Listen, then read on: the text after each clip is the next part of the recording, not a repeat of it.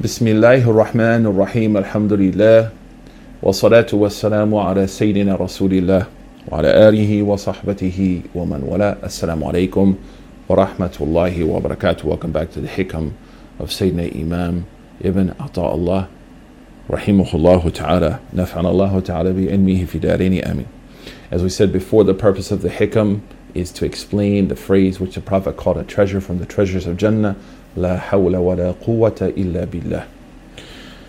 You may be asking, why does it take so long to produce this? One, I was really occupied at the university. That's why I pulled away to give this a full time effort.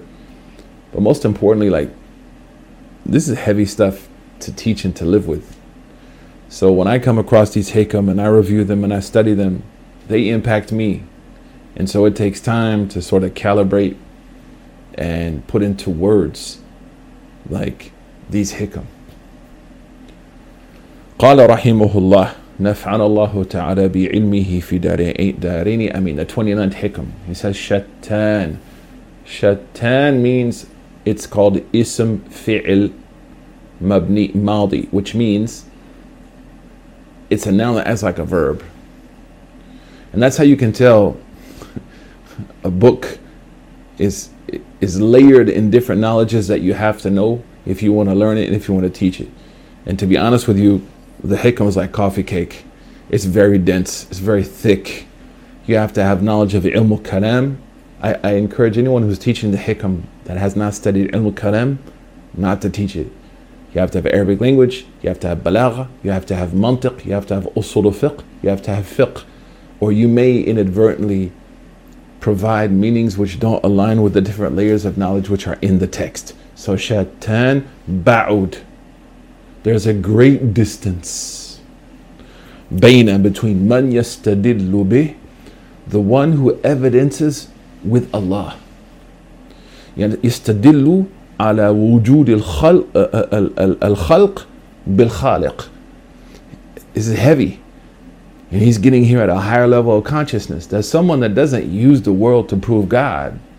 They can use God to prove the world. Whew, that's deep. So it's a shatan. Baina man yastadillu bihi. Aw, and aw means where. وَيَسْتَدِلُّ عَلَيْهِ أَوْ يَسْتَدِلُّ عَلَيْهِ In balagha, there's a reason why he used al. We're not going to talk about that now because that would kind of take us off, off where we're headed but here, there's a difference between the one between the one who evidences God to prove creation, and the one who evidences the creation to prove God. Whew. That's what he's saying. And he says, Rahimahullah, Al bihi arrafa al li ahli. The one who uses God, Allah Azza wa Jal, as the foundational proof for everything around us, is the one who makes the truth known to those who can recognize it. وأثبت الأمر من وجود أصله and is able to use this to touch the hearts of the people and also to use the existence واجب الوجود as we talk about in عقيدة القدم والبقاء المخالفة للحوادثين قيام بنفس الوحدانية now you see the purpose of ilm kalam with the hikam because when he says وأثبت الأمر من وجود أصله أي من واجبه الوجود that Allah is the only true permanent infinite thing that exists subhanahu wa ta'ala so the one who can use it as the foundation for everything is going to touch the hearts of the people the people who are looking for the truth والاستدلال عليه من عدم الوصول إليه and those who use creation to evidence God is because they haven't came to the proper conclusion that Allah is wajib al-wujud so you can see Imam uh, Ibn Ata'Allah was, was Ash'ari so his format of teaching is going to come from what I teach you in the essentials of Islamic faith, Aqidat al-Awam, al-Kharida and now hopefully you can appreciate how Swiss works together. You see that? So the Shaykh is saying شتان بين من يستدل به أو يستدل عليه المستدل به عرف الحق لأهل وأثبت الأمر من وجوده أصلي أي بوجوده أصلي والاستدلال عليه من عدم الوصول إليه وإلا فما تغاب حتى يستدل عليه and he said if that's not the case then when has Allah ever been absent so that he would need someone to prove his existence Ya Allah متى غاب حتى يستدل على وجودي سبحانه وتعالى ومتى بعد حتى تكون الآثار هي التي توصل إليه And when has he been so distant from his creation that you need the creation to prove him? This is not undermining verses of the Quran.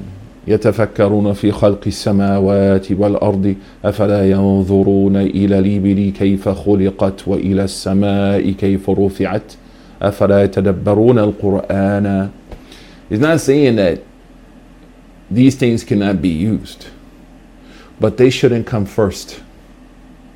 We should not use the creation to shape the creator. A'udhu billah. Allah subhanahu wa ta'ala is beyond the shape. We should not use the creation necessarily as the foundation by which we understand the creator and the deen.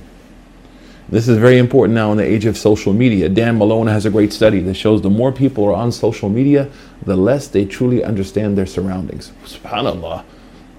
Ghurur ala ghurur.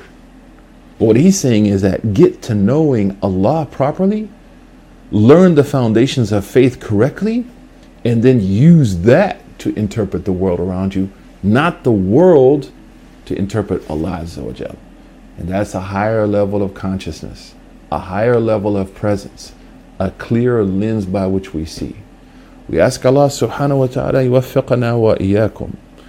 Inshallah, we're going to mention it one more time. This hikam, shatana, uh, shatana, بين من يستدل به أو يستدل عليه. المستدل به عرف الحق لأهله وأثبت الأمر من وجود أصله. والاستدلال عليه من عدم الوصول إليه وإلا فمتى غاب حتى يستدل عليه. ومتى بعد حتى تكون الآثار هي التي توصل ask Allah subhanahu wa ta'ala يوفقنا وإياكم ويعطينا الحكمة.